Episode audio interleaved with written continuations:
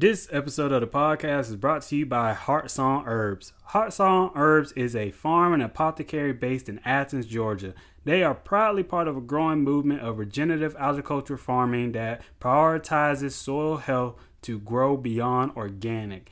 Founder Dana Nevins produces herbal tinctures and beauty care products with the vigor and potency of plants found as they grow in the wild right outside of her door.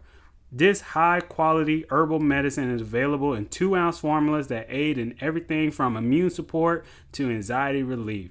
Find Heartsong Herbs at various Athens retailers or online at www.heartsongherbs.com. That is www.heartsongherbs.com. This episode of the podcast is brought to you by Paper Boutique. Being part of someone's special day is getting to be part of making lasting memories. At the Paper Boutique, inspiration and passion comes from the stories and personalities of their clients. Whether it's a business party celebrating a milestone, a baby shower for someone who has waited her whole life to be called mommy, or even high school sweethearts who knew that they would be together forever. The Paper Boutique create custom invitations for any and every type of special event, including holiday parties, wedding invitations, baby announcements, and save the dates. Please visit their online store at gtrbusinesssystems.com slash paper, paper boutique or follow the link in the description below. Again, that is gtrbusinesssystems.com slash the paper boutique or follow the link in the descriptions below.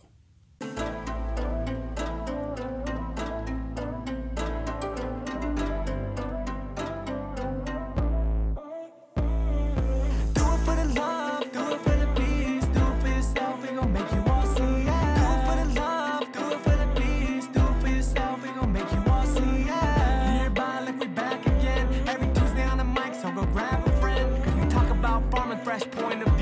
Something you ain't never heard of, this is how we do. Sharing tips, bringing guests, got the knowledge on deck. Everything you need to know, it's on check.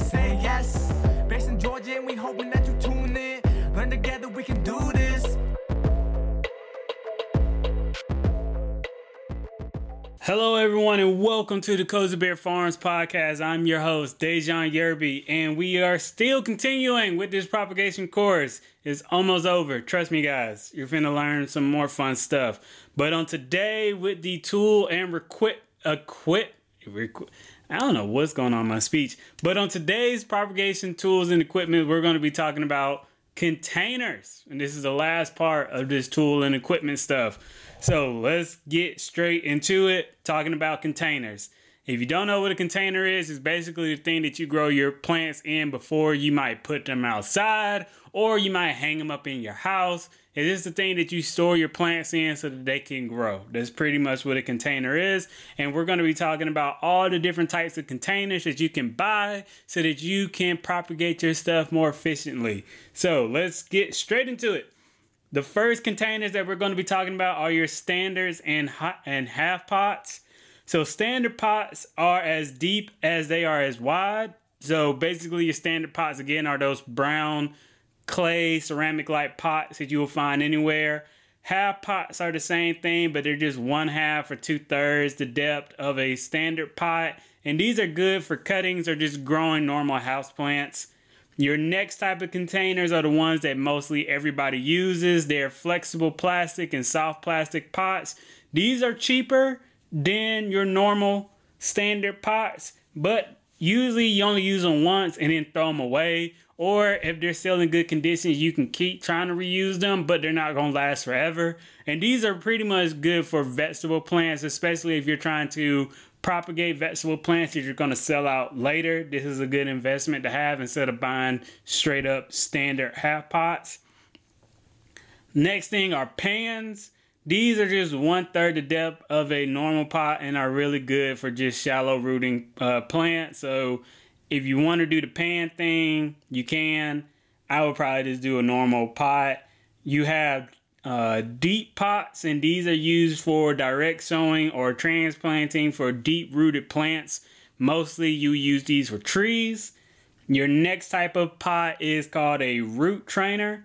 root trainers. Each of these uh, plastic packs are individual cells and they are hinged to allow root balls to be removed without disturbing the actual plant. The, sit, the sides are grooved vertically to train the root to grow. They are mainly used for trees and shrubs, not for vegetables or herbs or stuff like that. The next one is called a two pot. Two pots, these are made of plastic or can be made of cardboard, and you can just plant these straight into the ground with your plants without disturbing the actual plant root. But I know most people are going to say, well, plastic is bad for the soil and all that other stuff. These are mainly used for commercial growers when they're just trying to plant something in the ground and then later on they're going to pull it out of the ground, cut the roots off, and then sell that whole plant. So these are mainly used for commercial growers or nursery growers. Next one is everyone's favorite, the biodegradable pots that every hippie loves because they think they're helping the earth. Biodegradable pots are made of compressed peat moss and other type of fibers. The plant's roots will actually grow out of the pot, so you can just plant the whole pot into the ground and just leave it alone after your plant starts to germinate and grow. These are more expensive, so just be ready that it is a high investment. But if you want to be, you know, green efficient and all that other stuff, biodegradable pots are the way to go. You have pot saucers. Pot saucers are not really that common, but they're mainly used for vegetable plants. Then you have seed trays, which are used for sowing seeds that can later be transplanted, and that's pretty much what almost everybody uses if you're trying to just start something to later on be set outside. And then we have lastly, lastly, lastly, lastly, I keep, I don't know why I wasn't saying the T and lastly, whatever. But we have cell trays. Cell trays is what pretty much every single farmer or grower or propagator uses when they're trying to start something that they're definitely going to be transplanting later, but they're starting multiple of that thing. So with a with a seed tray, you might just be growing one kale for this one thing.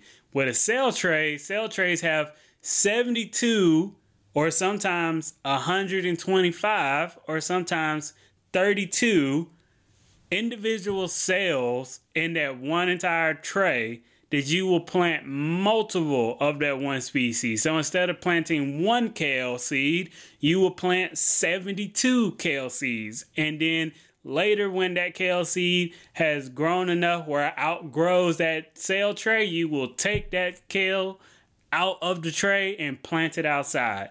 This is the main thing that every vegetable farmer usually uses main thing that every flower farmer uses and herb farmer all the farmers in the world use cell trays and they're reliable and everybody loves them.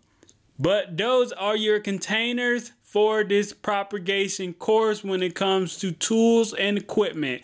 Those are all the containers that you need to know about. Hopefully that helps you guys out but other than that we're done with tools dealing with propagation so you guys know all the tools that you need to, that you need to have if you want to start propagating.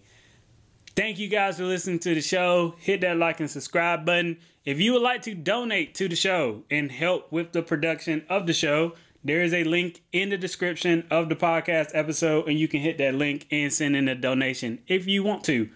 But again, thank you guys for listening to the show. I will be back next week. Cozy is out. He is also tired and finna go back to sleep.